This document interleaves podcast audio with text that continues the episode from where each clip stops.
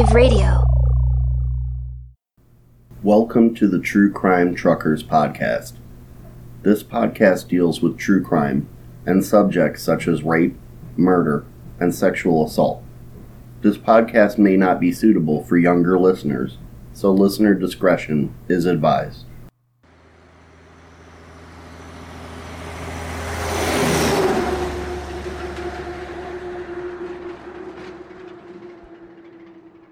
My conscience doesn't bother me like a lot of these inmates you talk to here in this institution. A lot of them have nightmares about what they did. Wayne Williams didn't kill anybody, he didn't hurt anybody. I sleep good.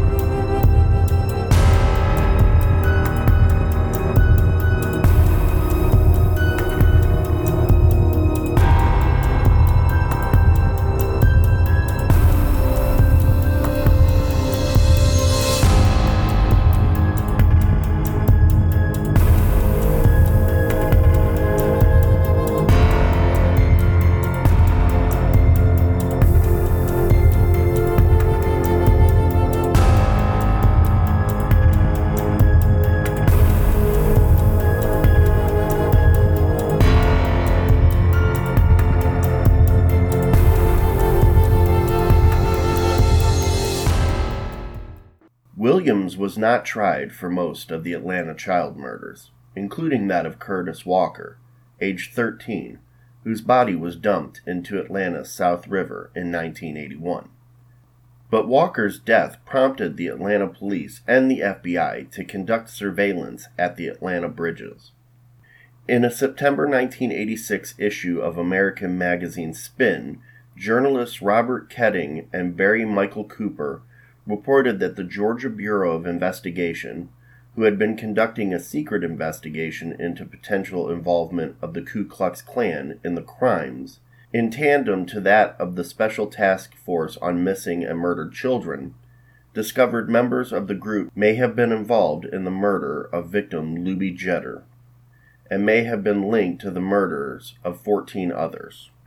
Allegedly, a family of Klans members living outside of Atlanta had hoped to ignite a race war in Atlanta and attempted to recruit others for this purpose. Charles T. Sanders, a narcotics dealer and recruiter for the group, was said to have told criminal informant that he intended on killing Geter several weeks before his body was found. After Geter had backed a go kart into his car, Sanders allegedly told the informant, quote, I'm going to kill that black bastard.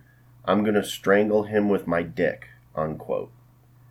Shortly thereafter, Sanders' brother Don was recorded telling another Klan member that he was going out to look for, quote, another little boy, unquote. Additionally, Charles Sanders was said to have a scar matching a description given by an eyewitness who reported seeing Geter enter the car of a white man with a, quote, jagged scar on his neck and a dog with similar hair to that found on Geter and the other victims' bodies. The article reported that in 1981, members of the GBI and officials in other law enforcement agencies opted to close their investigation and seal their findings before a handwritten transcript of a conversation between Klans members regarding Geter's murder was sent out anonymously to Lynn Whatley in 1985, an attorney who was then representing Wayne Williams. At a 1991 hearing on Williams' request for a new trial, wherein he was represented by attorneys Alan Dershowitz, William Kunstler, and Bobby Lee Cook, investigators from both Atlanta and Georgia law enforcement agencies testified that they had little to no knowledge of the GBI's investigation. At the same hearing, an informant for the GBI reported that in 1981, Charles Sanders had admitted to killing Geter while Whitaker was wearing a concealed microphone. Williams had maintained his innocence from the beginning and claimed that Atlanta officials covered up evidence of a KKK involvement in the killings to avoid a race war in the city. His lawyers have said that the conviction was, quote, profound miscarriage of justice that has kept an innocent man incarcerated for the majority of his adult life and allowed the real killers to go free, unquote. In contrast, Joseph Drolet, who prosecuted Williams at trial, has stood by Williams' convictions. He has emphasized that after Williams was arrested, quote, the murders stopped and there has been nothing since, unquote. Other observers have criticized the thoroughness of the investigation and the validity of its conclusions. The author James Baldwin, in his essay The Evidence of Things Not Seen from 1985, raised the question about William's guilt. Members of his community and several of the victims' parents did not believe that Williams, the son of two professional teachers, could have killed so many. In the late 1990s, Williams filed a habeas corpus petition and requested a retrial. Butts County Superior Court Judge Hal Craig denied his appeal. Georgia Attorney General Thurbert Baker said that, quote, although this does not end the appeal process, I am pleased with the results in the habeas case, unquote, and that his office will, quote, continue to do everything possible to uphold the conviction, unquote. On May 6, 2005, DeKalb County Police Chief Louis Graham ordered the reopening of the murder cases of four boys killed in that county between February and May of 1981, whose deaths had been attributed to Williams. The announcement was welcomed by the relatives of some victims who said that they believed the wrong man was blamed for many of the murders. Graham, who was serving as an assistant police chief in the neighboring Fulton County at the time of the murders, said his decision to reopen the case was driven solely by his belief in Williams' innocence. Former DeKalb County Sheriff Sidney Dorsey, who was an Atlanta homicide detective at the time, also said that he believed Williams was wrongly blamed for the murders. Quote, if they arrested a white guy, he said, there would have been riots across the U.S. Unquote. Dorsey is serving a life sentence after being convicted of ordering the murder of his election opponent, Derwin Brown.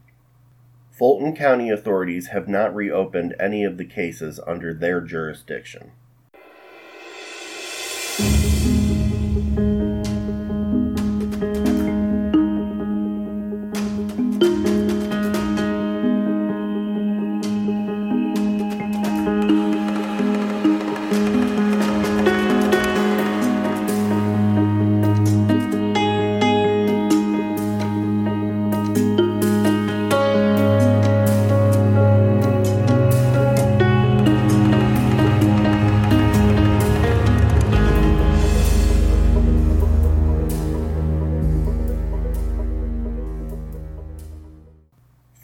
FBI profiler John E. Douglas wrote in his book Mindhunter that, in his opinion, quote, forensic and behavioral evidence points conclusively to Wayne Williams as the killer of 11 young men in Atlanta, unquote.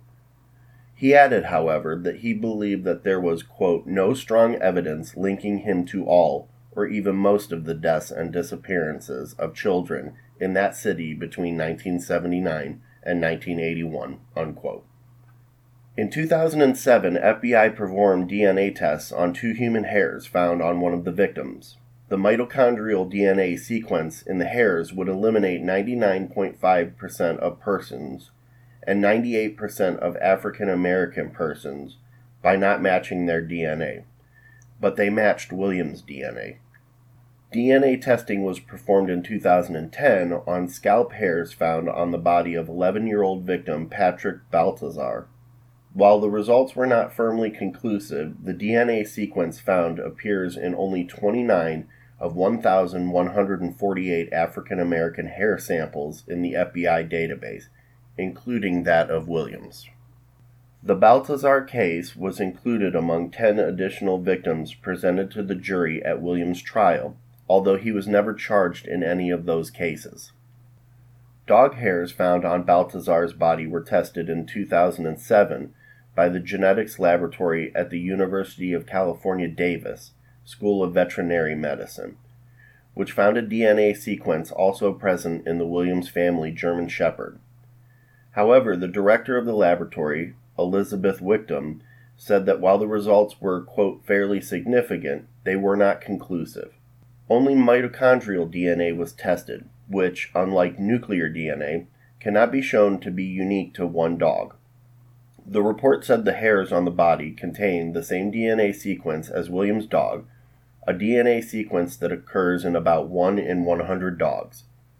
The FBI report stated that Wayne Williams cannot be excluded as a suspect in the case. A Department of Justice study released in April of 2015 concluded that numerous hair analyses conducted by the FBI examiners during the 1980s and 1990s, quote, may have failed to meet professional standards, unquote. Defense attorney Lynn Whatley immediately announced that the report would form the basis for a new appeal, but prosecutors responded that hair evidence played only a minor role in Williams' conviction.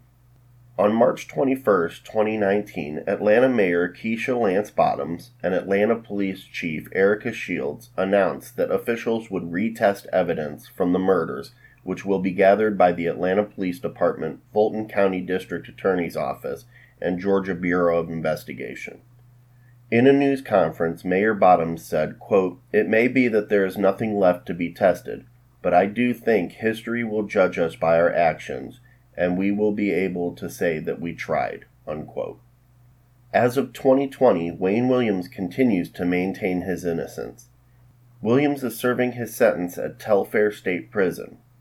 On November 20th, 2019, Williams was again denied parole. He will next be eligible for parole in November of 2027.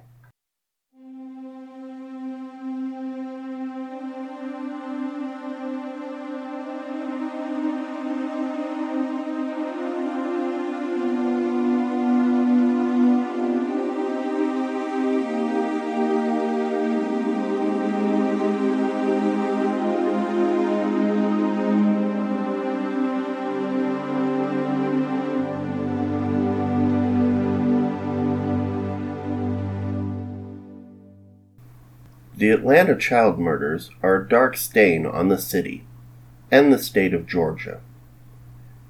In the span of just under two years, 25 children and five adults were murdered, and it felt like no one was doing anything about it. The arrest and conviction of Wayne Williams was and remains controversial. In my opinion, I believe that Wayne Williams was responsible for some but not all of the 28 murders associated with the Atlanta child murders.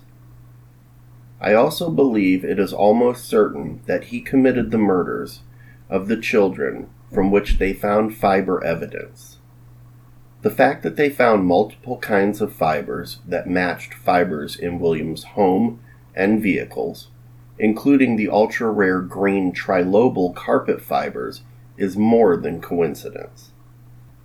Plus, there is a fact that most people don't take into consideration. That being the fact that serial killers, unless they go after sex workers, tend to murder within their own ethnic groups. One exception to that would be Dahmer. That brings me to the theory that the killings were racially motivated. Now, this is a very touchy subject, but in my opinion, I find this theory highly unlikely. That is not to say that some of the murders could not have been hate crimes. I'll just pose this question and let you decide. During the murders, the black community was certain it was being perpetrated by the KKK. And at that time, the black community was a tight knit one in Atlanta. So, do you think that a white man could lure black children to come with him willingly? Or if they were taken by force, that it would go unnoticed. Now, there is definitely a strong possibility that some of these murders were copycat crimes, made to look like the others. This would not be the first time that this has occurred, and I'd say that there is a strong possibility that this is the case with some of these crimes. My final thought on this case is this. After Wayne Williams was arrested, the murders stopped. Is this just coincidence? I'll let you decide. As always, you can contact me at truecrimetruckerpodcast at gmail.com or join the Facebook group at True Crime Trucker Podcast Group. You can also join Age of Radio's Facebook group at Addicted to Podcasting. This is a group dedicated to the show hosts and fans of Age of Radio shows.